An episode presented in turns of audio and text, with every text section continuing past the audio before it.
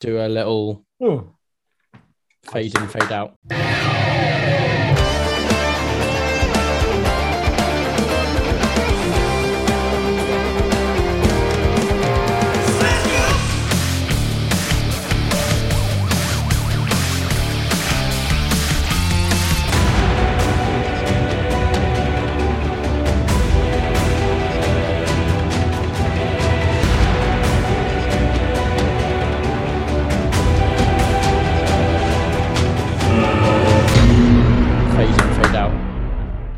Yeah, yeah, I'll just do something like that.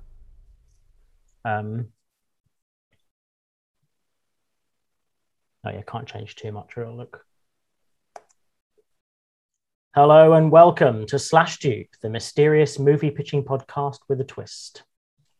An episode today for you focuses on black and white films. So, in typical fashion, we've decided that an episode on black and white movies requires us to broadcast to you in black and white.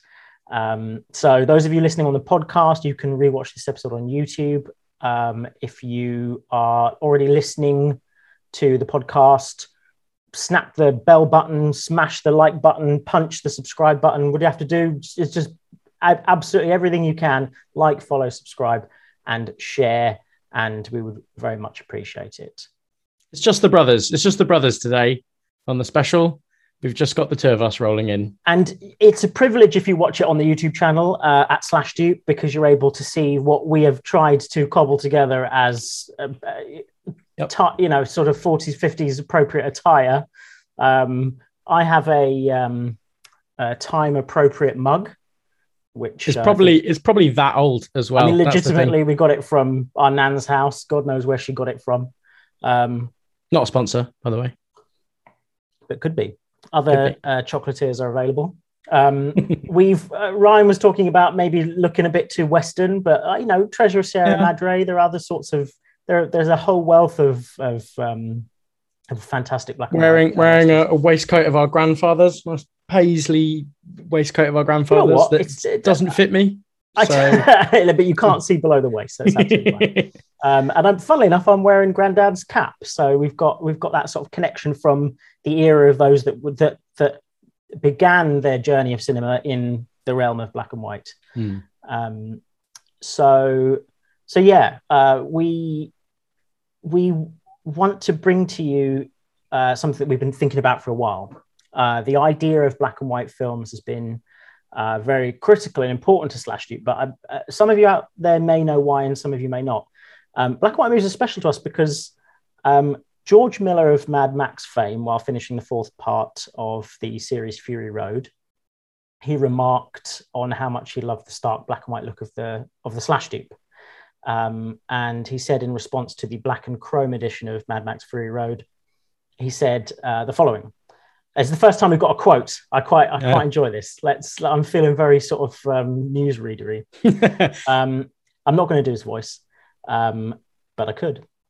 Uh, he said uh, uh, in uh, response to the Black and Chrome edition, he said, uh, but that all started way back in the old days when I saw the Road Warrior in the recording studio, when composers used a slash dupe rough, a black and white cheap version of the ungraded film, so they could mark it up with chalk with the orchestra and the conductor. I remember watching it and thinking, Road Warrior is much better as grainy black and white footage. It's somehow more distilled. I always thought, wouldn't it be great to do a Mad Max film in black and white? So, our name, the essence of Slash Mm. comes from the very um, product uh, that is used um, in, in film production, and that is um, often in black and white. So, we will have three parts to this special episode. Um, uh, and each time, actually, we, we start, you know, in modern times, and each stage we go backwards. Yeah. Uh, we will start by discussing modern black and white films. Um, for those of you who don't know, I'm Sean, your fearless moderator, Yeah. and I'm joined, as always, by my co-host, cohort, Ryan. Um, Ryan, why don't you why don't you start us off um, talking about black and white movies first? So I think the first modern black and white movie I saw uh, was what one to watch with you, and that was The Mist. Was the first one that I Yeah. saw black and white film. Yeah. Um, and I remember, you know, you, you bought a special Blu-ray version of it or DVD version of it, I think, way back when. Um, and I'd never seen the film before, so the only iteration I've ever seen of the mist is it in black and white, mm-hmm. uh, which made it interesting because it was that quite claustrophobic, sort of only stuck stuck in the one location for majority of the time in the in the supermarket or well, yeah, I guess they still call it supermarkets in America, but the massive convenience store, I guess. Um, and that was and that was quite interesting. It was the first sort of it's quite rare that you would you know since color do people try and push that and i think the other the next one that we saw that um, well, just just quickly yes you're right so that i think that was my first modern foray into into modern black and white films into, modern into a film that was in color that had a black and white version yes created because, by the director because um, clerks famously in black and white yeah but yeah. was done for that for the, that reason. Like it wasn't, as you said, like it wasn't one that was in color and then changed to black and white. Afterwards. Yes, yeah. So when you look at um, something like The Mist, it was Frank Darabont's preferred version. Yeah. Um, he, because obviously he was sort of, um, and we'll get to this later on. He was sort of um, really building on a love of those sort of maybe even like, 1930s, 40s sort of black and white um, horror films. Yeah, your um, but, your Harry Harry Harryhausens. Um, Ray, the Ray Harryhausens and stuff. Yeah, yeah, yeah. like that sort yeah, of with the stop motion movie and like the sort like King Kong, the monster. Because like yeah. you only really yeah. see the monsters like that one time they come in and grab a guy's legs, don't you? And even then, it looks it looks quite janky anyway. Um, and I think that is that's made sort of more retro and more classic by yeah. it being in black and white. Yeah, I think so, and we'll get to that later when we get to uh, something I would I never thought I'd say, and that's Zack Snyder's entry into the into the black and white mm. film canon. We will get to exactly that. Um, so yeah, if if that was um, if that was undoubtedly an intentional thing to look backwards, Clerks and other sorts of films like that, which is a good thing to get onto now, they were black and white for other reasons. So Clerks was black and white because it was cheaper to get black yeah. and white film stock. So Kevin Smith, who's you know uh, leader of uh, one of the heads of the podcast revolution and you know um, a, a, legend in the sort of indie film world. Um, his first feature he made, uh, you know, off his own credit cards, and he did it with uh, with uh, the only film stock he could afford. Yeah. Um, and I, I imagine that, like, so then you also move into. I mean, it worked for Clerks a lot, actually. Yeah.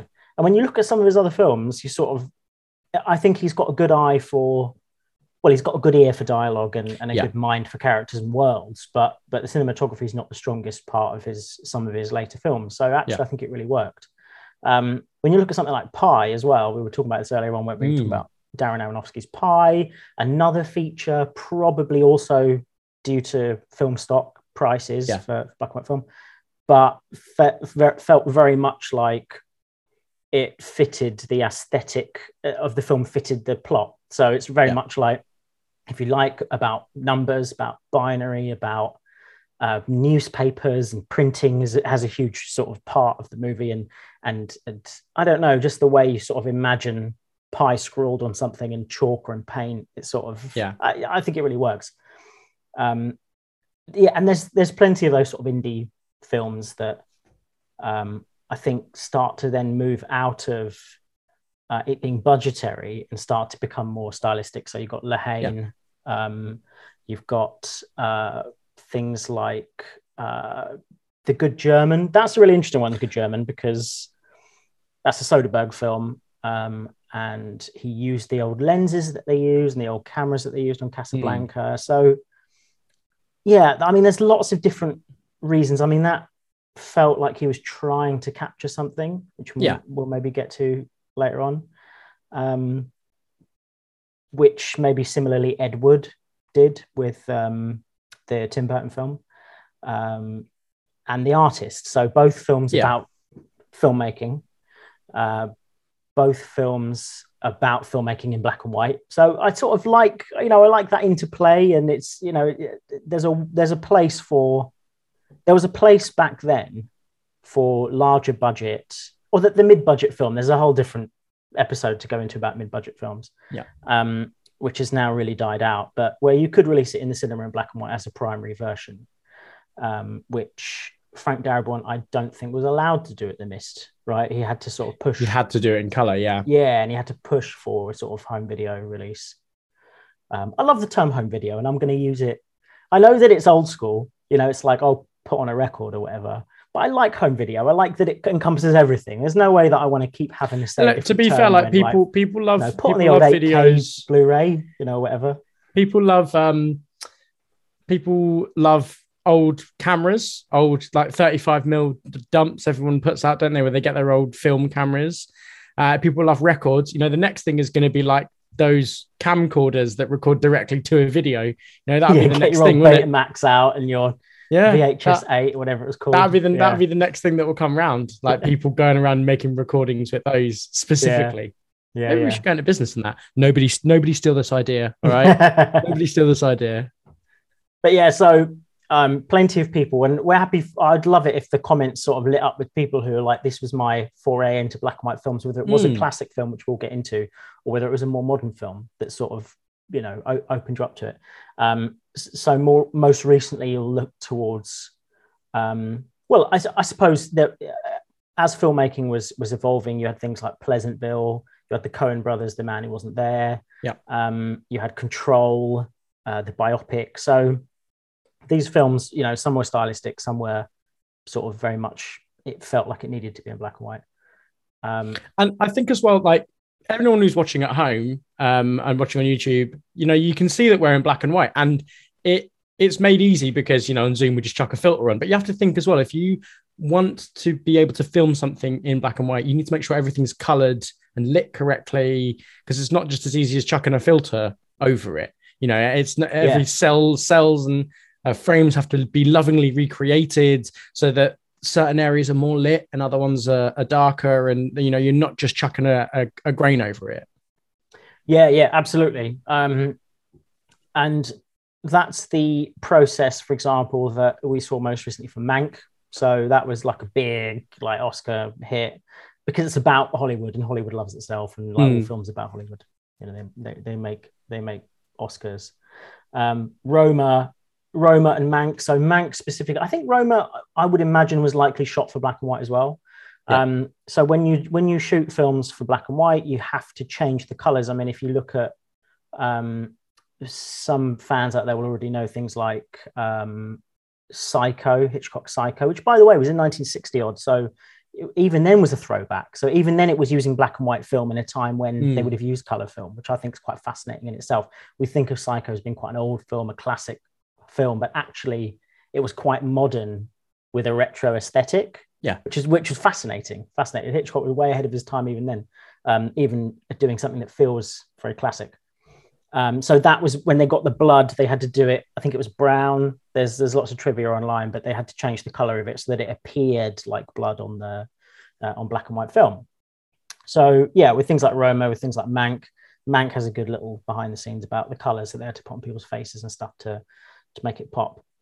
Um, but as we move into films that have so they're, they're on streaming services like Netflix, yeah. of course. So they're allowed to be like that you know, and there's a niche for things like that. And so this is we're a fascinating nexus. I don't know where it's going to go, but if you look at something like um, uh, Parasite, for example, black and white version of Parasite, um, they uh, Bong Joon Ho, the director, uh, mentions that he had to go back in and recolor it. So there's scenes with like mud and water, and so uh, doing a black and white version of that film wasn't quite as as simple as you might have assumed. You can't just whack a filter on it. Even then, yeah. um, when he did his version um, uh, of Parasite, which you know set the world by storm by being the first foreign film to win a, a Best Picture Oscar, I believe. Mm-hmm. Um, and even that came on the coattails of, of what we'll talk about, uh, The Mist, but also Mad Max, Black and Chrome, Logan Noir. Yeah. So uh, a whole host of uh, so those two we actually saw we saw in the cinema. Um, I think both were you know I, they didn't get the widespread release that the normal color version did. Um, you know we went to I think either a uh, not a specialist cinema. We went, we went to, to the, I think we went to Prince, Prince Charles, Charles, for one to, of them. Yeah, and then the other one was like I think we went to an Odeon in middle of bumfuck nowhere in London to to see the um, Blood and Chrome, not black right. and Chrome, Black and Chrome, Black and Chrome. Um, and and you know it was it was quite like a, a specific release to go and see it, um, yeah. which is which is interesting because you know you have to weigh up the commercialization. You know, for throwback to the um, adjudicator episode with Tom, you know, you have to think about the commercialization and and what are you going to what will it take to make this into black and white. I don't know how many aside from films that are specifically made to be in black and white, mm. how much of that comes out of the director's pocket or a producer's pocket, or you know, to be able to spend that time to release something additionally in the in the release mm. pipeline. Do you know, even I'm it. not too savvy on on home video, mm. and and but you know, directors' cuts, directors' versions, they're quite popular. So I one yeah. would assume that it costs, you know, less to make than it would be for people to sort of find it in the home video market. Mm. So the four that we'll focus on now before we move on to the, the next part, um, yeah, are the sort of main four recent ones um, that I would think of. So I parked the mist because I was never able to see that in the cinema. Yeah. Um, but yeah, I mean, the I think it was Black and Chrome we saw first, wasn't it? Yeah. Um, well, that came out before was, Logan. Yeah, yeah, yeah, and and then even the black and white version. So I think that was quite a. I found it quite. I actually found it more enjoyable, weirdly, because I th- I believe I saw Mad Max Fury Road in the IMAX, which obviously was incredible, but mm. I found it like bizarrely, you know, and I suppose in a good way, like quite overwhelming. Yeah. Right. It's quite a big film. It's quite a. It's quite a shock how sort of simple it is and how much of a journey, you know, it's just mm. a hmm. journey. Um, I loved it, obviously. Acting chops is what it takes to have a good black and white film because you're not re- your your focus is drawn. Your focus is genuinely drawn um, to the people who are acting. You know, to the close ups. To you know, you're not um, dazzled by all of the color um, yeah. and and everything yeah. that's going on. You know, so uh, you know that's why we put so much stock in in actors back in the day um, well, because they had to hold it you pick absolutely. And something like black and chrome is really bizarre because you wouldn't expect a film like that to work in black and white because it because it doesn't feel very character focused when you first watch it mm. um, fury road. When we saw the black and chrome one it f- really feels like furiosa's movie. You sort of feel that connection. So you do have those close-ups in the cab and then when you when you see the broad vistas of all of the machines and the metal you're able to sort of pick out gleaming sort of details and and everything feels sort of 3D in a way that you wouldn't think black and white would actually do. So I felt like when I watched it in black and white in cinema, I I thought it was really like hypnotic. So whereas Fury Road in the IMAX is quite brash, which again you can argue it is, you know, it's a brash film in a good way. I thought it was quite hypnotic, the black and white, uh, the black and chrome version. I yeah, I was just in in awe of it almost. And that mm-hmm. for me is like not only the beginnings of Slash Dupe, but like also the big you know beginnings of thinking about it in that way, and hearing George Miller talk about it. But the beginnings of like a real love of like okay, let's let's dig into modern black and white films. So what are the other three in that list then? Obviously, we said so, Logan. Yeah, so we um so we saw Logan that one we saw at the Prince Charles, didn't yeah. we? So we saw Logan Noir. Now I I think was it you or, or, was it DK? I can't remember. It was one of our friends back home. I bought. We, we both went to buy the black and white noir versions of the Marvel properties, and I thought, do you know what? I want to get more into Spider Man, so I bought Spider Man Noir, which was great because when I saw his character in um, Into the Spider Verse, I had a sort of connection with that. Mm-hmm. Um, and so if it wasn't you, then it was would DK. Bought, right. DK. So he bought Logan Noir. Mm. Um, and that was quite a cool little, you know, it's only a little Elseworld. Um, and I'm sure, and I'm sure the film. Uh, we'll get, I've got some quotes from Mangold here. I've got a quote from him about it. Um, the director James Mangold. Um, so I'm sure it wasn't. It didn't come from the comics, but it was nice to sort of feel that connection. You know, they sort mm. of called it Logan Noir. They could have called it something else. Um, it was nice to sort of see the comic and the yeah and the film sort of come to life in the same way. Um, we'll get to what you thought of it um, in a minute. Um, but I'll just pick out um, a quote from uh, James Mangold here. Um, he says, One of the biggest reasons to do a black and white version is because I think there's something changing out there. People are looking for things that connect to the past, things that look different, things that are new, but also old again. I think for a long time, studios have had an assumption that you guys need bright colors all the time to stay amused and loud sounds to stay enthused.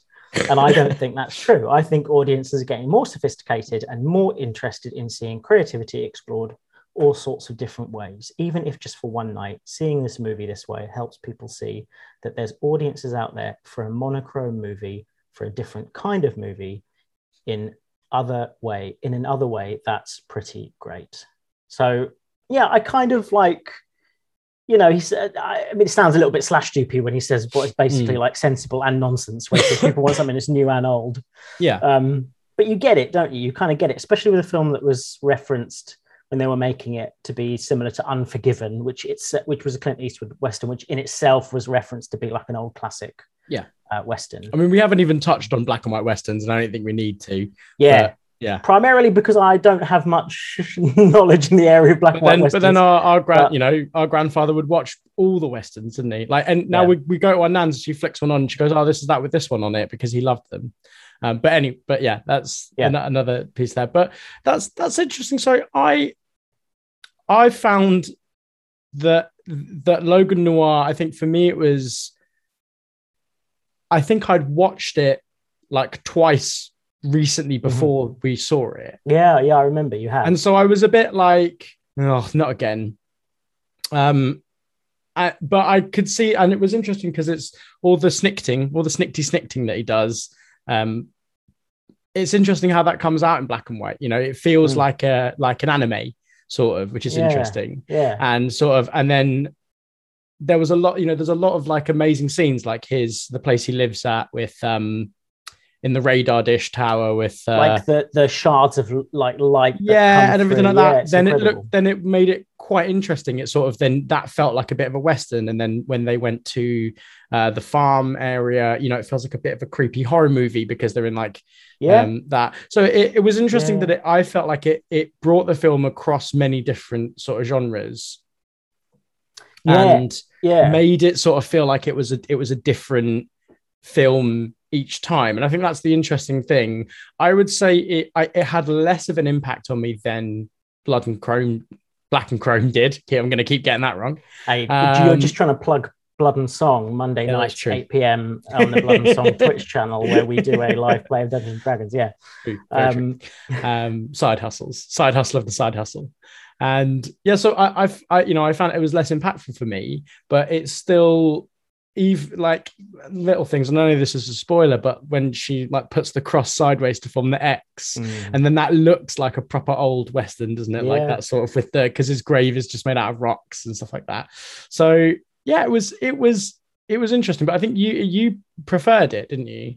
Yeah, well, it's like you said, it felt like a completely new movie. Mm. So even though I had also watched it recently, um, it really did feel like I was watching something completely new. And I think it was the, you know, like the image of the thing, you know, like the cover of the thing, yeah. the iconic thing with the light coming out of him.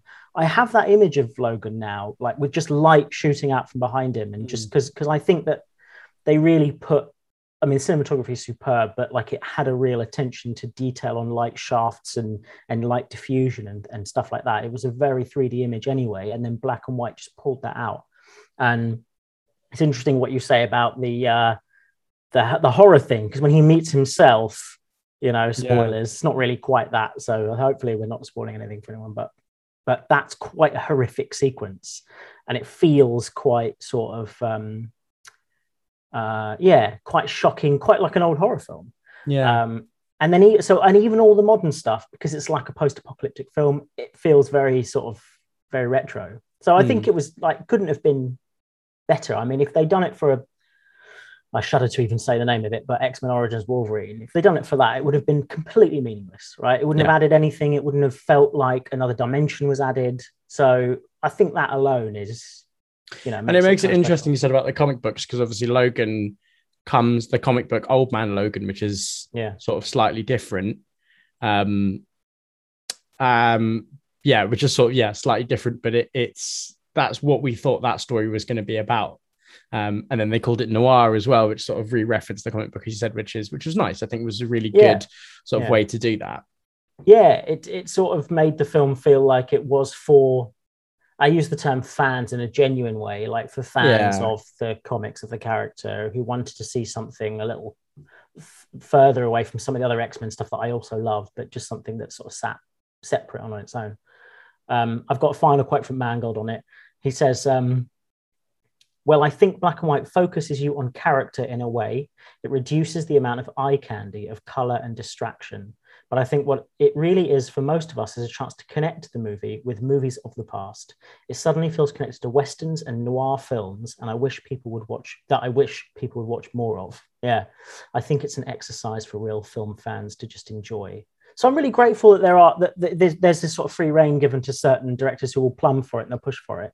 Yeah. Um, and it's right. It's interesting what you say about it focusing you more on the character, and I think we'll get to that a bit more later on. Um, the third of the of the four that we're going to talk about briefly is Parasite, um, and I'm just going to just go into a, a Bong Joon Ho quote. He says because this actually goes spins off of what you were saying um, earlier on. He says you can't just put it in a computer and turn it into black and white. Yeah. Um, and he talks about working with his colorist on it. Uh, we can focus more on the texture, he said, noting the contrast of the very glossy and clean house of the rich family. Uh, he said um, uh, when he was talking about watching the movie, he said for the first time it felt like I was watching an old movie, a story from long ago. But the second time, the movie felt more intense. It felt more cruel. Uh, if you all watch, you will probably all feel differently. So yeah, it's that thing about having just a completely different experience with the same material. And you would Mm. think like, and some films may do this, and it may end up just a gimmick. Um, and that's what we'll go to very shortly. Um, but the notion of of like light reflection without color is just fascinating. It's fascinating, and so yeah, being able to see Well, everything we get taught, light the posh light bounces are. through a prism, turns into color, right? You know, we that's what we are taught our entire lives. So to have that stripped away is quite an interesting thing. Well, yeah, yeah, and you sort of you're more interested than in depth, I think, and foreground and background. Mm, and Whereas- textures, as you said. Yeah, oh, and textures exactly. Yeah, because with with color, that's where you're drawn, um, and that's fascinating in its own right.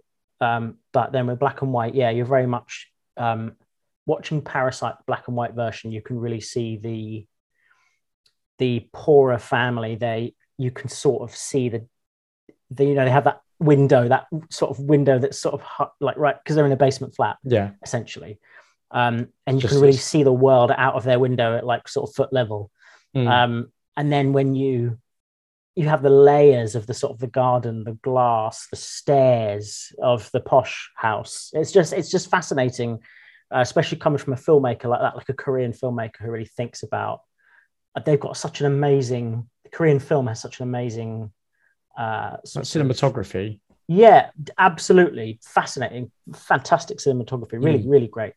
Um, but they also are really fantastic at um, sort of uh, volume. That's Yeah. the best way I can describe it. So they know how to film a space. You know, they sort of uh, it's just fascinating. Um, and and I think like what, watching more Korean cinema with the idea of space is really is really interesting. That's what your that's what your final degree piece was on. Yes, I did it on Old? Boy because that was. I think Mm. that's the sort of Tarantino of um, of Korean. Well, it was the first film that you know. introduced me into Korean cinema, Yeah, and probably a yeah, lot of people actually.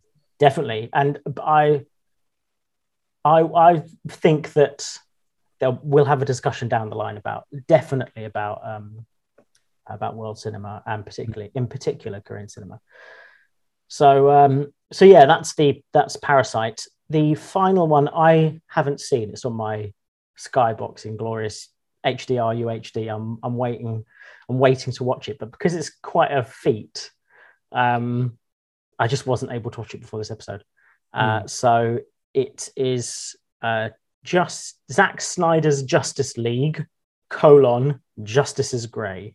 So that's his. Um, I think that's it, isn't it? There's no other extra subtitles or titles I, in there? I have I did not realize he released a black and white Uh, Did you not? No. Um, right. Is this so, a black and white version of his director's cut? Yeah, yeah, that's Oh exactly God. what it is. Yeah. So you came over to watch the director's cut. I Uh, did, You know, yeah. the, the, the- it was uh, you know going to be four parts on HBO, and it was it's about four hours long, and then in the end, it's you know it's one film segregated into chapters, and the internet is alight with Zack Snyder's Justice League. Uh, the Zack Snyder cut and all sorts of stuff, and it's nothing that we need to discuss right now. I don't think, um, but I'm I am really looking forward to watching it. So in the next couple of days, I'm going to sit down. I'll tweet out my thoughts probably, which has never done anyone wrong, has it? You know, No, just tweeting no. out your thoughts on something, especially No. not something about you know the film industry where there's a you know bunch of rabid fans. but um, but I'm looking forward to it. And and you and I, we, we you know, you came over. We had an old school movie night when we were allowed to um, during the pandemic, and we we you know, um, and I absolutely loved watching it. I loved the experience of watching it with you and my fiance. I loved, I loved it. I'm, I, I- I love the experience of it. I'm being, I'm trying to be very clear. No, here. no, no, no. And I, I, I agree. And I love the fact that because we, we could be analytical because we didn't care about it. Right. It wasn't like, shut up. I need you. I need to listen to this. What's happening. Right. Because we'd already seen it and we knew it was bad. It was so like we a could beer and popcorn film, wasn't it? You know, yeah. It wasn't like, oh, you know, I, I really need you to pay attention to Amadeus because it's really the most important movie to ever come out. You could just sort of think, Yeah. well, this is Zack Snyder's world, so let me Mm. see. Finally, the kid gets to play with his toys. Let's see what he Yeah. does. and and yeah, and we actually could talk about it. Um, it- uh, you know, we're like, oh, actually, now this scene makes a lot more sense, or now Yeah. that thing makes a lot Yeah. more sense. However, Zack Snyder releasing that in black and white sounds like a man jerking his toys off. That's that, that, that's what it sounds like. Like, well, we all enough. thought that when he wanted it to be four by three aspect ratio, right? Yeah, but Which we, we let that one slide. We let that one slide. We're like, all right, mate, fair enough. You can have that. But now thinking and and calling it justice is grey. I mean, it's just Zack Snyder like- through and through. And to be honest, if you're not, in a way, it's like Wes Anderson or someone. It's it's almost like I almost applaud that a man is gone full Zack Snyder.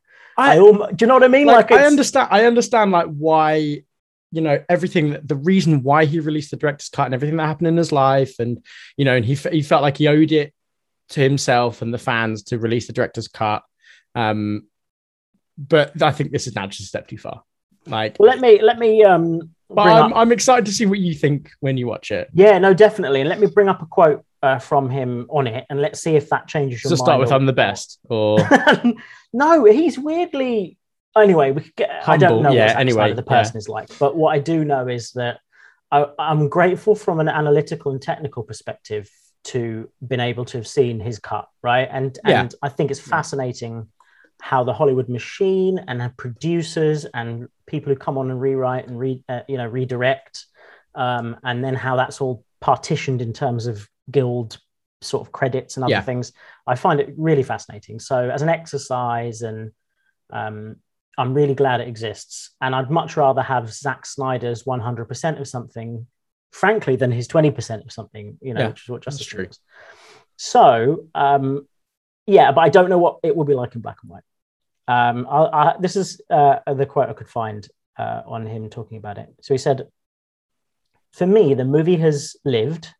When I left the movie, I kept it on my laptop and I turned it black and white in some sort of cathartic and sort of visual, I don't know, protest, or whether it was some kind of way of dealing with this whole thing. So that's what he said.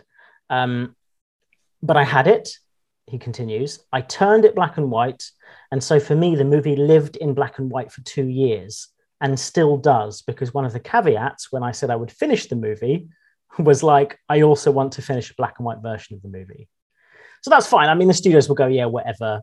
You know, once he's done a, his cut of the version, all the money would have gone into it. Making it black and white is probably not going to be too complicated after that, Yeah. right? whatever. Um, it's COVID they'll- times. You do what you want, Yeah, Snyder. They'll say yes to Snyder, definitely, um, for the black and white version. But it's interesting that that I find that fascinating. and I, I find that sort of um, I I don't know. I don't know how I feel about it. So he would have done it as almost like a protest. He would have turned it into black and white. I, I don't know. I don't know what that means. And for him, he sort of for two years it lived in black and white on his laptop. I- That's fascinating. Um, so I find that I don't know. It seems very Snyder to do that, right? And I cannot wait to hear what your view is on it afterwards. Yeah. Whether it does make it better, whether it makes it worse. Well, the one of the, the one thing I imagine before I watch it primarily is that I'm he, a lot of his designs are quite old school and quite clunky. So like I know they sort of try and look modern, but they sort of in doing so they look like action figures. So they actually look quite sort of bulky, like big suits that you could only Mm. get on people uh, when you had to use physical stuff. You couldn't just CGI stuff. So I'm quite interested in seeing like the parademon stuff. I'm interested. We'll get to this, I think, very very shortly when we move on um, into like the 40s and 50s retro sci-fi. So I think that Okay. it will look a bit like an old Penny Dreadful. It will look like maybe like an old comic strip in black and white. And some of the design and chunkiness, you know, where you could only draw it chunky might actually work. So I'm, I'm, I'm, I'm positive. It can't be worse, right? So That's at true. least it's, you know, I'm excited about a new version of it, which I suppose is the least you can ask for with one of these is that Yeah. if it doesn't have a reason like Logan Noir in its history um, or Parasite in its influences, uh, Mm. um, or or you know sort of Fury Road in in in sort of um, in an idea that the director had when he was making yeah yeah exactly. Um, then at least an alternate version hopefully will be will be interesting uh, in some way. So just to, just before we move on um, I'm just going to cap it off with George Miller's second quote on the slash dupe. He says Way back when the score for Mad Max 2 was being recorded, the orchestra would play to a high contrast black and white slash dupe. This was a sacrificial print and a lot cheaper than a colored version. I was struck by how much more iconic the images felt, more elemental, abstract, and authentic. Ever since I wanted to see a Mad Max movie in black and white.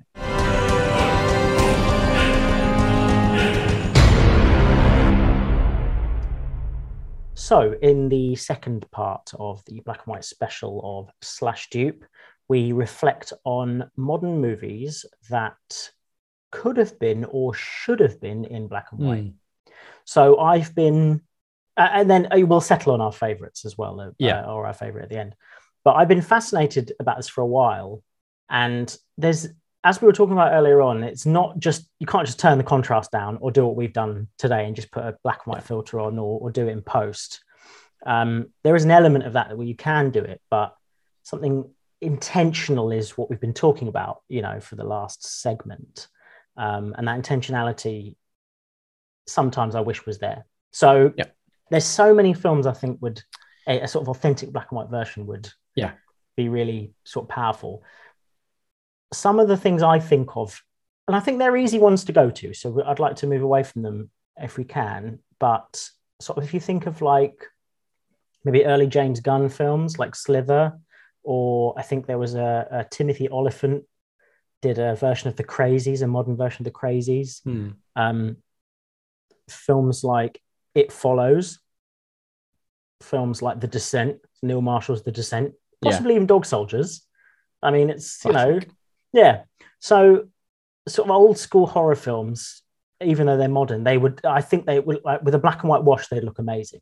So one of the films that I thought would be interesting to have a black and to be in black and white, but I, I'm not sure how we would do it, would be Hugo.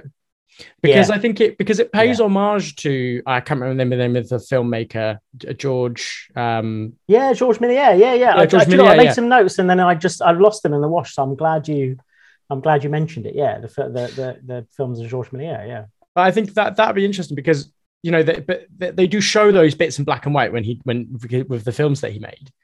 But so I, I guess that would be the only thing that wouldn't work because the the joy in that is seeing all like the fantastic color and then seeing the black and white and and how he made those films. You know what you might do? You might you might colorize that. I don't know if it's blasphemy. Like the other way maybe- round, Yeah, like, uh, yeah, exactly. But think that'd be Hugo would be cool. an interesting one, definitely. With all the Yeah. the clockwork and everything like that, would be really beautiful to sort of see. Also, the novel. I've got I've got the novel. It's a it's a it's a tome. Well, Mhm. I guess it's like a kid's book, so it's got lots of sort of big font and stuff. But Mm. um, yeah, there's lots of sketches in black and white, and I think he has a book in in the film and in the book, doesn't he, where he sketches some of his designs. So I, Yeah. yeah. I think that's a good shout. I think I think that would um, sort of bring something to it. Yeah, definitely. Um, I was always thinking of um, and we can do a separate episode about this, but uh, Alien Three is a very sort of some of the shots in that. If you see like, and I'm not talking about the horror stuff, like which you touched on, but it feels like we've talked about this before. It feels like a religious epic, and to me, it sometimes feels almost like Because by the way, Alien one. like there's a cross in no well yes alien one would look spectacular in black and white right of course um, and sh- it's straight up horror so it would it would look great but Hmm. i think alien 3 for some reason feels more like um it's got these sort of really like unusual sort of avant-garde like shots you're always looking up um it, it- always these stark sort of bulldog faces of the british actors you know Hmm. uh, all craggy and textured. Uh, and then you have the idea that it's maybe like a religious epic in, in similar terms to something like like um, Andrei Rublev by Tarkovsky. So you've got this like three and a half hour long epic and and this story that weaves throughout it. And I just sort of I love some of the imagery. Uh, I'm talking about the assembly cut, which is the best possible version of it. Um, but you know, in the assembly cut, you've got things like um, yeah, it's just a wonderful. It's like a cross poking out of the ground. The guy's running in the old cloak. He looks like a monk, you know, Hmm. like he's running across the beach. It's so stark and barren. It feels like a um, like a sort of Russian period film, basically. Yeah. And I, I would, I would love to see it in, in black and white. Absolutely. Um, and to a lesser extent, then I'm going to go completely different direction. I'm going to say Blade Two. So I'm not talking about Blade One because Blade One's quite got quite a sort of modern Detroity sort of vibe. yeah. Um, but Blade Two, um, Del Toro, who did Cronos in black and white, as far as I'm aware, his first feature. Hmm. Del Toro sort of goes back and mines the sort of aesthetics of of the very um, Eastern European sort of vampire, uh, you know, sort of aesthetic. So it, I think a lot of the stuff he does in that movie suits black and white. Um, and then you use UV light and things, and in the you know, and they have the the, the cap for the UV guns. There's yeah, I mean, I know it's ludicrous and CGI is ludicrous, but there's lots of contrast in it. I, it's part of me that thinks Blade Two in black and white would be. I need to go back and watch Blade 2. I was so frightened of it when I was a kid. it's a fright. Well, Del Toro does it, man. He he he he adds like he always does more charm and more horror. So Hmm. he's got like this lovely fairy tale balance of both, like an old sort of storybook. Um, I could just, I mean, like, I'm just going to rattle through a couple of others um, before we, we move on. Um, uh, 28 days later, you know, obvious an obvious Yeah, one, but that would be pretty cracking in black and white. London in black and white like that. Hmm. Um, and the countryside, which we're so used to seeing in green. Yeah, yeah, and that sort of brings back that escape, sort of horror escape, Mm. invasion of the body snatchers type thing. Um, I want to say Munich, which I watched recently, to it, sort of to honor that it was the end of the Oh. Paralympics. I watched Munich uh, again, um, and with with the troubles in Israel Palestine being, of course, they're going, they're still go- Yeah. ongoing, but being reported recently in the news here. Um, I found that quite that was quite a stirring, powerful film, and it's a it's a very it's a, it's a spy film, but it's also I think you know, listen, the themes there of black and white, the themes Yeah. of like one versus you know uh, one versus zero or A versus B, this sort of idea of Yeah. you know, it's it's. I think you could do something amazing with that in black and white, but of course, Spielberg probably doesn't want to tread old ground after Schindler's List um, Yeah. in black and white.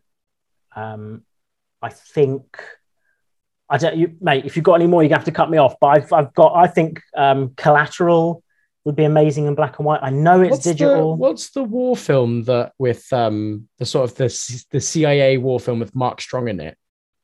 uh, are uh, you thinking Bridge of Spies, or are you? That's a Spielberg, or are you thinking Tinker Tailor Soldier Spy? I mean, that would be No, great. I'm th- he, white. I think he he like plays uh Yeah, I like- think it's Tinker Tailor you're thinking of. no, it's modern. Um and he plays he plays like an, an Israeli in an he Oh. plays like a Yeah, Body of Lies by um, body of Lies. yeah. Yeah, yeah, yeah. That'd be quite Ridley Scott interesting. film. Yeah, that'd be Yeah. pretty good. Yeah, um, yeah, definitely. And it, you know, I, I think anything with that sort of strong retro aesthetic as well uh, works. So Um, Gattaca would be good in black and white. I almost feel Yeah. that's a cheap. That's a cheap one though, because of course it would. No, I know, think sort of I think we could go. So I think we could go off for ages, right? So what it what is if if you had to had to take one, um, Hmm. what film would it be? Your your the favorite one that you wanted to see? Because because there are so many. You know, we could even say, um, Ex Machina would be really good in. Um, yeah, you're right. You're right. No, but I, listen, I'm okay with doing this for the next couple of hours, as long as everybody at home is. Um, I, I originally thought I'll give you the. I'll, okay, I'll just give you the three I I went past. Okay. Um, Pirates of the Caribbean: Dead Man's Chest. I thought that would be a great black and white film. Um, Krakens, um, you know, sort of old Yeah, school yeah, Harryhausen it. type effects and classic epic dialogue. You have to say it like like Harryhausens. that. Monsters. Let's see Monsters Inc. from Monsters Inc. Yeah. deep cut, deep cut. Um, I sort of liked, yeah, I, I did mention it a second ago, but Collateral has this sort of Night of the Hunter vibe. So I love Night of the Hunters, black and white film. Um, Robert Mitchum, superb. It's a really odd film, and there's something I don't know in a in a parallel universe. Those films match. Night of the Hunter and Collateral are very similar, um, and Collateral is digital, but I think I don't know, man. It feels, and, and of course, it relies on its colors, but for some reason, it says black and white. The, the starkness Yeah. of the two guys in the cab. Um, and I'm and I moved past Che. I really like the idea of that Che, the Soderbergh sort of double feature, and the jungles can you know you can have so much sort of light and shadow, and then this sort of idea of revolution. And I thought it was very Mm. sort of thematically relevant. Right. I parked those, and then I couldn't decide between two. So, because I just and I think one's maybe. Uh, listen, but I, I'm just I'll just lay them on you. Um, Blade Runner and The Matrix. So, Blade Runner I love because the cassette punk vibe. yeah, Obviously, it's a film noir, but right? there's there's a lot of black and white, sort of uh, pseudo black and white in it. You know, when you think that like when he's doing the it's Voight-Kampff, isn't it? Voight-Kampff test with the woman with the female at the beginning. It's like that is that feels quite black and white. When he goes to his apartment, it's always really dark. So Mm. yeah, I'd say that there's a there is a stark contrast there between it wanting to be black and white and then also just having the laser laser cassettes of the I think it's almost a cheap. It's a cheap one. It's almost a cheap shot because I think that, like, if it was made now, Blade Runner, of course, it couldn't be. But if it was, it probably would be made in black and white. So Yeah. I feel like it's it's already you know music and character wise outfits. It's desperately trying to be an old school film noir, which which is why I absolutely adore it. Yeah. Um, and it's just as ugly and messy and stupid as a lot of film noirs are as well, half baked and sort of mostly character based rather than Mm. making any sort of real sense, which is why I love it. Again, uh, so the cassette punk stuff I love, all the sort of, you know, I, I think that lends itself well to it in the way that The Matrix doesn't. But The Matrix has such great cinematography in terms of like contrasting shadows, um, the angles that the Wachowskis use. Um, I can 100% see the Matrix yeah, in that. Yeah. Because the thing is that you you know traditionally uses a lot of black and green as we sort of Mhm. know. Um, and now are we saying just the Matrix, or are we saying the entire series? All right, I didn't think of that, and I'm very excited to think of that. But let's let's get to that in a second. Okay, Um, if we think about just the first Matrix, first of all, it's there's a lot of horror elements in it, right? Not only is it played for horror, like the like the fields when you see the fields for the first time, yeah, and the thing that goes in his tum tum. Things that goes in his tum tum. Um, uh, even just and the music is like Mm. horror m- music, you know. Lots of Uh, strings. Don Davis is like, yeah, lots of like sort of horror strings. Think about like the Sentinels, man, what they look like. They have appendages that are almost like they would be animated, you know, like like um we were talking about uh the mist. So Yeah. they're almost like tentacles that you see out of a Harryhausen thing. Um, and they look quite sort of stark, like a 50s B movie. So I. I haven't I haven't watched the first Matrix film in a while, but when you see the the, the squiddies, squiddly Mm. diddlies, are they do they look badly CGI now? No, no, they they So, really that- no, they still hold it, up. so it's, it's not like uh oh what was the film Equilibrium, which has got some terrible CGI in it. Mate. Terrible CGI. Equilibrium. I Oh my know, God. But um I, there's no one on this earth that can't both love and hate Equilibrium at the Yeah. same time. It's yeah. just- Also, another why- another, listen, another one that would be good in black and white actually. th- but- listen, you've nailed it, man. That's a fantastic choice. I, I was just going to point out very quickly that Equilibrium is almost like a review for itself, isn't it? It's a Yeah. self-fulfilling prophecy that it just sits in that. Um, You know. But so I yes, think in black that- and white that would be amazing. Yeah. but I think that that is I can't remember what the point I was making with that. Um, something about the CGI not holding up. yes, so I think that the the the squiddly diddlies in in black and white would probably take the edge off of that CGI if it was bad. Yeah, Um, it, it would. I mean, know- I'm sure there's some comping stuff like in the first Matrix where they comp two things together that's probably aged a little bit because that's just how it works. Um, but it would definitely bring up the horror of those things. Yeah, Um, and there's lo- there's loads of other moments in that film that are, that are really genuinely sort of frightening. Even when he uh, wakes up for the Mm. first time and he pulls the thing out of his tube out of his Mm. mouth and everything's all body and you know horror what? You know what? There would be one homage to uh Schindler's List, and it'd be the girl in the red dress. yeah, yeah, yeah. That'd maybe black it. and white with only- like some very scant bits of color. It would yeah, be like that like one. It'd be like the girl in the black, girl in the red, and when he's like turn around, and look at the girl in the red dress again, like that. That thing. That would be like Yeah, one little homage um to like Schindler's List, wouldn't it? If they didn't black and white. So there's so the Wachowskis. So yeah, so like what you're saying earlier on is they shoot loads of stark close-ups and there's lots of looking to the camera like in a fourth wall way, which is very film noirish. Hmm. And the whites of like if you think about the first time you see Trinity, you see the whites of her eyes when she looks at the camera. She's on the phone talking about trying to avoid an agent, right? Yeah, um, and other sorts of things like that. You you sort of really um, see it's all about vision. So like not only are they looking at you and you're looking at them and you, they're looking through screens and stuff, but there's also the contrast of the sunglasses. You take the sunglasses off um, when you're out of the matrix. You put it on when you're in the matrix. It's all about vision. So I think black and white has a real thematic resonance there as well yeah, um, and the whole retro 90s look of the matrix i think it could look good in black and white it might age it it might age it in an acceptable way so it doesn't feel too sort of 90s with the old phones and everything and Hmm. and I think having like Yeah. you know the, even the, I think it wouldn't you wouldn't feel too disenfranchised from it as well because you are used to seeing it in blacks and greens. So you'd only be changing that one color, but by changing that one color and taking all the saturation out of it, it will completely change the way that um, that you would view the film. I think. mm. I think it'd be much more different. yeah Um, but so then just before we go on to yours um the reloaded and revolutions? I don't know. Re- do you know what? Just quickly i want to hear your thoughts on it. Reloaded definitely has more fantasy monsters in it right? It's got vampires in it it's got ghosts in it. Um you can it's definitely got s- some aspects that might feel a little bit more comfortable in black I don't white. think it would work. I don't think it would work because like the car chases yeah, would feel weird. it's all very Yeah. modern reloaded i Mm. suppose in an intentional way um and all the fights feel very modern in a very intentional way yeah. yeah I think it wouldn't work. I think it would be like a one-off special, wouldn't it? Like just just the Matrix.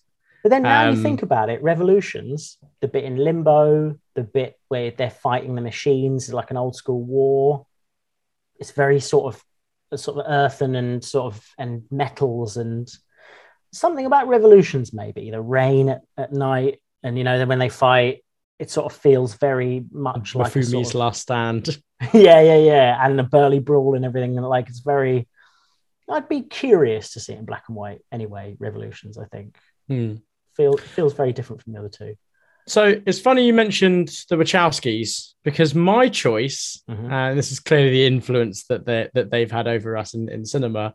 My choice for a film that I'd love to see in black and white is Speed Racer. Now, like Wow, okay un- unbeknownst to um, well that's a very curious decision Yeah, see, the thing is, you know, to a lot of the slash G regulars who know that, like, you know, Speed Racer is in, in my top top three films of all time.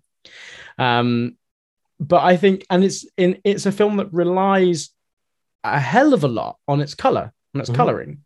Um, but you know, if you if you were to take the the Royalton scene, the real race car driver, that that whole scene, and think about it being in a black and white film, you know, as you said, they use a lot of polarizing uh, front on like camera close up camera Mhm. angles, which they would do, which they would have done back in the past in old black and white films to sort of save to change the depth of field to, to save on you know quite often you see a lot of like face ups with blurred, blurred backgrounds. And i think you know to sort of get those messages across and you know you see what he's in when he's, he's in the cockpit of the car and it's very like close to him.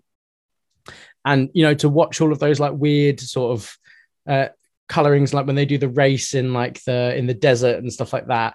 So i think i think it would all it, it would all work but also that film uses colors to differentiate like good and evil. Um you know the sort of the who's good uh, who's good who's bad who's like their enemy to them who's friendly to them. So it's interesting. I think that that's one of the ones but i just I would love to see like a version of it like that. And i Yeah. think it would be quite difficult to it would it would it would then take you back to that sort of looking at looking at what's going on in the action rather than just all the pretty colors. Because i think Mm. we watched i remember you sent me a link to a video about why and how they use their depth of color and why it's really important piece of cinematography why speed racer is an important piece of cinematography um in in in cinema. And i thought that was quite an interesting one to use for that. Well, it's it's really uh, it's really bold. It's really it's a really interesting choice, and it's it's not it's almost the reverse of what you would you might think, and I, I really that's why I really like it. But because if you think about it, there's a lot of stuff that feels feels very modern. Obviously, the car racing feels very Yeah. cartoonish and modern.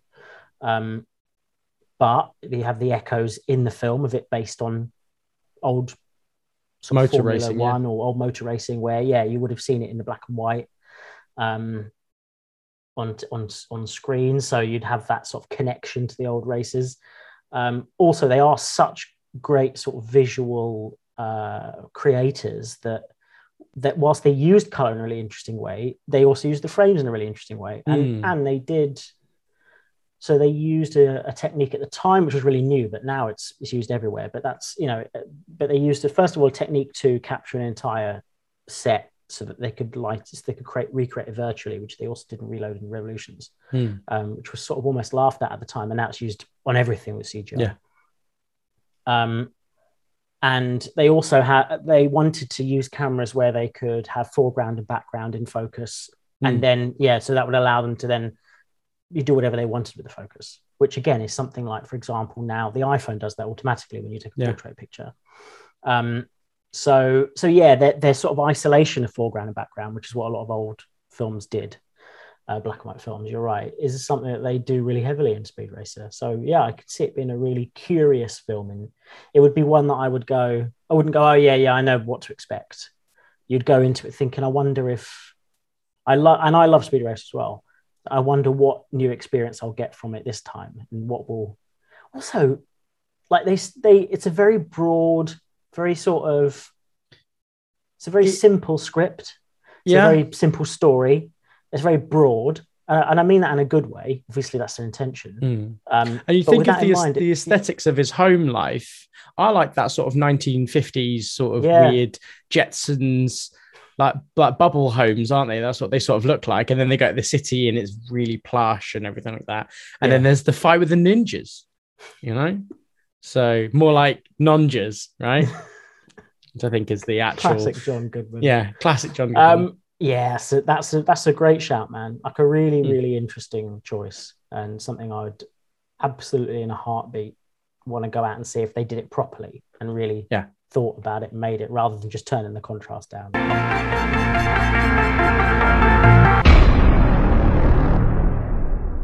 So, what would Slash Duke be without our unique take, our special twist on a title? For the third and final segment of our black and white episode, we will be pitching any original take on a title. Mhm. And in this case, it will be uh, an old black and white film title that has been given our own slash tube twist. So taken a black and white film we love. I love loads of black and white films, but I'm going to take one that I really love.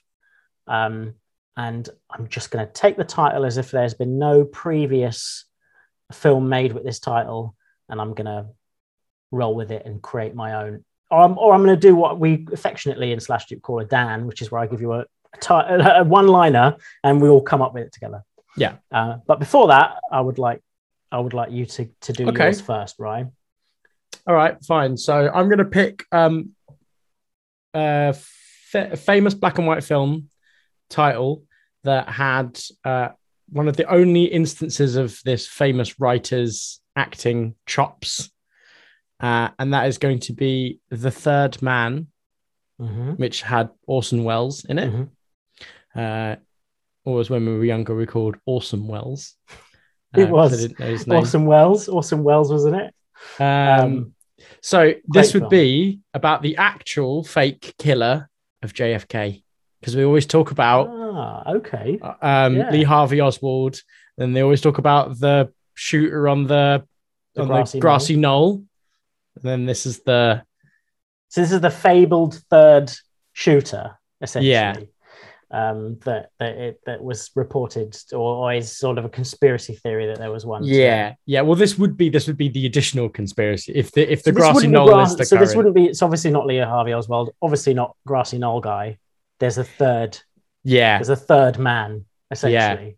yeah Interesting. So, how much of the film takes place before the shooting? How much takes place afterwards? And sort of uh, how broad are we going, or are we going quite narrow on this guy? Or I think it would be interesting. So after seeing some of the sort of claustrophobia of um Manhunter, the the I can't think of it. Is it yeah, Fincher? the David Fincher produced, Yeah. directed, sort of partially directed. Yeah, so it- I I kind of feel like it would be something like that. Um, and they would definitely be. It would definitely be something like that sort of early, sort of forensic, um, dictation. You know, it'd be interesting. It'd be interesting. Someone building, like you know, you see dioramas of, of like of of um, of like little cities and stuff like that. So it'd be like early three D recreation technology. Like someone had they get a diorama of the city and like put the people on, and he's like, it doesn't make any sense. And they're like, why? And there's like, look,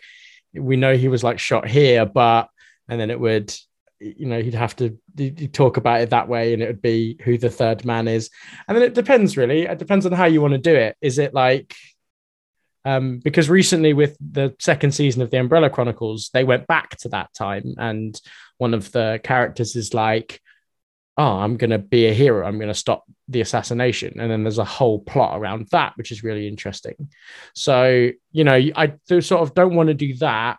I want it to be like trying to figure out, and then it's it will sort of feel governmental conspiracy ish. It will feel mafia conspiracy ish. You know, like he's going up and like go, he's you know going to like the dive bars and he's like trying to you know find out what that is and i think it'd be quite interesting i think So it would we work for some kind of agency so we already have the um, the, that partial forensic forensic approach in the sort of Oliver Stone courtroom drama esque JFK film. So is this going to be more of an intimate look at this guy, the third man? Is it gonna is it gonna look at his motivations, his part to play, or is it gonna? Actually do you know what i think i've i think i've i've just scrapped it right i've pitched it to the studio and they hate it They go, oh, we've already got a JFK movie in the works. Peter Mhm. Jackson's already on it. no no no no no it's it." still going to be a jfk one but it would be from the perspective of the third man who is the who is the actual killer and it's it would okay. be Oh, that feels better to me. It would be this person setting up Lee Harvey Oswald, planting the catcher in the rye in his house, and you know, like. uh I'm not sure. Listen, I think that's John Lennon's killer. But I thought they both had it. I think they oh, both listen, had you it. might be right. you but, might be right. Yeah. Um, yeah, and then doing the setting up the thing on the grassy knoll. So he's grooming. He's gr- oh, do you know what? It might not even be. So it might not even be that he actually pulled the You trigger. get He's this? not It's not the third. The third man is actually a woman. a woman. Tragic Um, twist. Slash twist. Shyamalan, away. yeah, I um.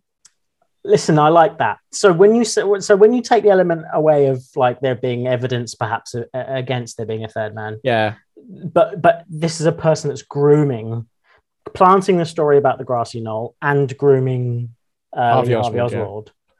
That's fascinating, and maybe you give credence as an alternative history version to Hmm. some of Lee Harvey Oswald's behaviors and so on after you know he was apprehended. and it's almost that that idea of like can you how would you be able to draw you know there's a lot of interesting there's that story of that um, derren brown tells about hannibal lecter telling the guy to eat his own tongue or whatever you know like because he said all those horrible things to him but like you know it's sort of could you could you drive a person to want to do that sort of like an early mentalist almost like um being able to control ev- like not just not just one person but one but an entire it's like a like the mandela effect right um making everyone believe like or the reverse of the mandela effect isn't it it's making everyone believe one massive thing Yeah. Oh, listen, I, I like it. I like it. Um, maybe we want to just before we move on, an actor on the uh, on the third man themselves. Are you? Oh, Are you? wait, are we saying- it actually are- going to be a woman? Uh, no no you- probably not i think i was kidding with that um i cannot remember Jessica his name. Chastain, if it is going to be a woman. that's probably yeah true it would Uh, probably be uh the guy i can't remember his name now he plays the green goblin in the in the new Oh, yeah, good shout. Yeah, Dane he's just Dane Dane, DeHaan? DeHaan. Yeah, Dane yeah, yeah, yeah, Dane DeHaan. He's just still Dane DeHaan. Yeah, he's just he's just sort of magnetic and creepy enough to to make it work. Isn't Yeah. He? Yeah. yeah, yeah. He's sort of like a much much creepier version of um of that kid who played Quicksilver in the X Men universe and also is in American Horror Story. He's like that's a handsome version of what we what we do. We don't want that guy. He's too handsome. We want Dane DeHaan. Sorry, Dane DeHaan. yeah, we want you. We want someone who looks kind of like a goblin. Um, yeah a green one yeah. yeah some chance um All Well, you don't you don't mean Aaron, whatever his name is, do you? No, I mean the other guy. Uh, someone Evan, or- Evan Peters. Evan Peters. There's Yeah. there's two sides of a coin. If this was being made by Hollywood, it would be Evan Peters. But if it's being made by, you know, the slash dupers. Um, right. Okay. So that's that's that was great. Um, and normally we we spend plenty of time doing these pitches, but I quite like our quick fire ones today, so we can in and out before they turn out terrible. um, but also, uh, you know, conversely, before they also turn out good. Um, so I've gone with one of my favorite black and white films. I would argue it was the black and white film I loved, the classic black and white film that I loved 1st I I think the Big Sleep was really. This is not what I'm doing. Big Sleep was really critical in getting me to Are you, enjoy. are you shawning yourself? But I'm actually going to pick this one. yeah, yeah, no, I am. Um, the Big Sleep is a film that sort of said, like, I don't know, it got me into hard boiled, the hard boiled sort of world. Um, and then I went back, Maltese Falcon, went back to Casablanca after I did it. Chinatown, graduate School or yeah. Yeah, Chinatown's not black and white, but yeah, definitely like, then I understood Chinatown and you understand all these things. So I loved them all, but Double Indemnity was the one that went, right, everything be damned except for dialogue. And it just went, I'm just going to, there's so many quotes in that movie and it just, it, the plot is ludicrous and it's cool, but you're not there for that. You're there for the Was one liners. And, Insurance, right? yeah, I sort of like that as well, the way they, they used to make jobs like being an insurance investigator somehow sexy. You know, somehow these people were like, like madmen type people, or they were like, you know, um, detectives from another, you know, in another way, another description. Hmm. So, yeah, I love Double Indemnity. Uh, it's sort of almost like a cartoon, basically. It feels like a cartoon. It's so broad and sort of um, accentuated. But I'm going to take Double Indemnity. Um, and I'm just going to say this it's a late 90s, early 2000s rom com set at a law firm. That's it. I don't, I don't, you know, it doesn't even need to be about double indemnity. That's the whole point about if this movie was a trash rom com. So I'm thinking I'm googling the- what indemnity is because I don't on, actually on know the front cover, there's the guy and the girl. They're back to back, obviously, aren't they? She's in a slinky dress, he's in a suit, and they, you know, maybe nah, there wouldn't be a heart around them. That's two nineties, but um, you know, they're in a, a law firm. That's literally it. And they fall in love at a law firm, but neither of them will. I'm gonna I'm gonna uh, throw one thing out there. Not on, not on a law firm, in a like uh sort of like a financial services, right? One. Oh no, hold on a minute. I've got it. I've got it. So indemnity, according to Google, a sum of money paid as compensation, especially for one paid by a country defeated in a war as a condition of peace. So he's in company A and she's in company B, and she's like the mer- she's come in to do the merger. She's come in to what what was the phrase you used the other day? Listen, nothing's transformation. She's the transformation thingy, and and he's like, yeah, no one's going to get fired. Don't worry. No, We're just yeah. here to look at everybody in the team and see how much work they do and see where we can cut things. Yeah. yeah, All right. So it's it's some kind of firm anyway, some kind of vague firm, and she's coming in to cut the uh, cut some members of staff, some team members, right? And because Hmm. actually the like real the, hot real concession is their parts. That's the double yeah, part. something like that. Yeah, yeah, yeah. The only thing she couldn't cut was his heart or something like that. that sounds weird.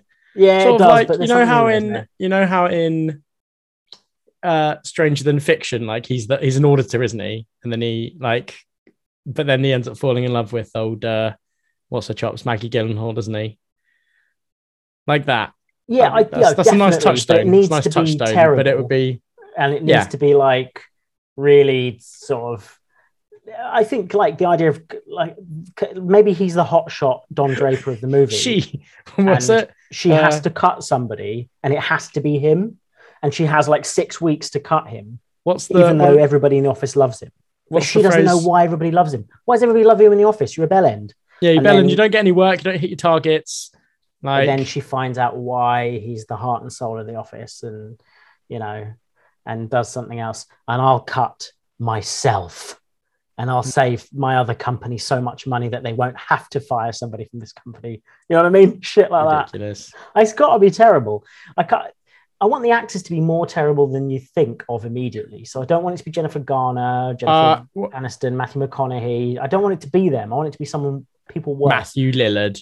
Ma- Matthew Lillard. Listen, no, Breckin Meyer. Breckin Meyer. Who's the other guy? Breckin Dane Dane Cook. You could have Dane as well. Cook. Jesus. Dane Cook is the office bell end, obviously. Of course, that works yeah. with his spiky hair and like um, Yeah, Matthew he's the Lillard head of is on the front desk. He's like the son of the old um the son of the old security guard that used to work. Yeah. He's passed away, but he's his son and he was trained up on how to be a security guard, but he's he's fairly new on the job.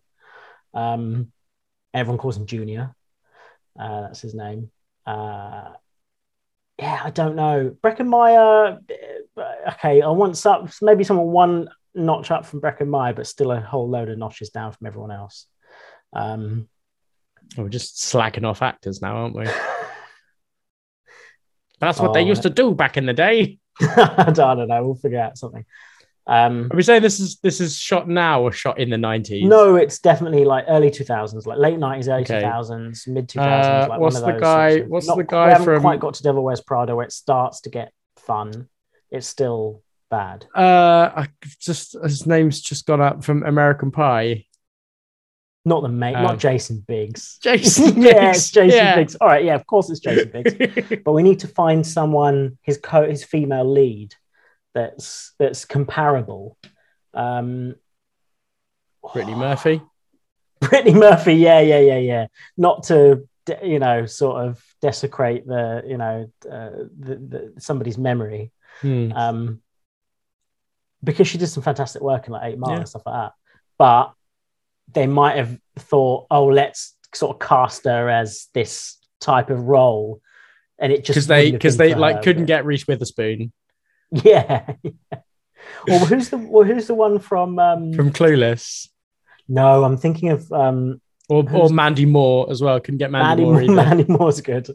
Or the uh, oh man, she's quite high profile, but but still would do trash like this. Um, she was al- from Almost Famous. I- Oh, Brit- sorry, Brittany Murphy was in Clueless.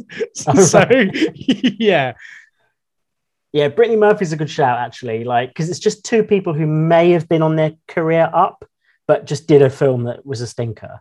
Yeah. So yeah, definitely, and that's Double Indemnity, and they, you know, they they I can see them both back to back on the poster, and like you know, arms folded and all, and and he's got like a like he's got a cup that says like world's best boss, and she's got a cup that's like world's worst boss. yeah, yeah, Like- exactly, yeah, something like that. We still need a good tagline for it, but I'm sure someone will, will put in the, something in the comments. Um, yeah, I, I, that'll be our uh, my tweet that follows on from what I thought of Justice League, Justice is Grey. Um, What so yeah, what's your that's- double indemnity going to be? Yeah. What's the tagline going to be? Um, all right. Well, that's that's my that's my double indemnity, and It's you're good. the third man. I'm I'm I'm chuffed with both of those, short and sweet, um, which is more than I can say for the rest of this episode. But Yeah, that's uh, very true. And we ain't cut none made of it. So if you made it this far, you know, thank you. You've Yeah. just like the way that black and white films aren't. Um, this is not short, you know, because only had limited space and budget for for Hey, man, camera. Older films were long though. Like Were if they? you look at things I like assume they were Mary just always longer. and, and and Sound of Music and stuff, they're like three hours long. Yeah, and we've got a Um, whole other episode for had TV in, intermissions and so on, right? So they were they were they were crackers. But let's just say this is more like a sort of whatever um, Ten Commandments or something. You know, it's one of those. it's not black and white, but it's it's still an, a Cecil B. DeMille epic. Um, But that, like, you know, we're interested because we'd love to expand our horizon on some black and white films, modern ones that we haven't seen um, and hadn't mentioned, and other ones that you may have watched with a, a with with a grandparent or with a parent. Um, you know, a film that you would have loved that you saw in black and white and has always sort of stayed with you. yeah, It doesn't have, you know, can be like a, there's a lot of fantastic like black and white French cinema as well, um, and Italian cinema. So if there is something that we've missed let us know. Slash Dupe Yeah. or everything. You can just Google it, slash Dupe, because we're that good. We've beaten Google, right? We've beaten everybody else in the world except I was I was Miller. finding the exact quote that George Miller said, and I had to put slash dupe George Miller in, Yeah, right? Which we didn't have to do when we when we before we started. and and you know, like I went on like Duck Duck Go, and I went on, you know, um, Bing. what, the other one is, we've and I and I searched slash Dupe, and it was just us. So you know, we're doing really well. So please. As Sean said at the beginning, smash all the buttons, like, share, subscribe. If you're watching this all the way to the end, we love you. We really do. You've made Yeah. it through our own black and white film. Tell us what your favorite is, because that's going to spark conversation, and that's what we really want. yeah, if you're here at the end, then you're You're the real one. like us. You're the real one. You're the real one. You're one of us. Um, and you know, you're happy to have our nonsense in the background, or you're engaged. um, either way, uh, we really appreciate it. It means the world to us, um, and it keeps us. Every time you share, even once, every time you subscribe or tell someone about us, or or or click, you know, the little like or or anything like that. One of my Uh, tears goes back into my eyes. That's, that's what that's what it happens. and, and yeah, and it, it keeps us being able to do this, uh, Yeah. which we love doing. Um, and we love doing it for people like you. So thank you very much, Ryan, for for being here. Um, and uh, thank you to everybody uh, listening or watching. And we'll see you for the next one. Bye bye.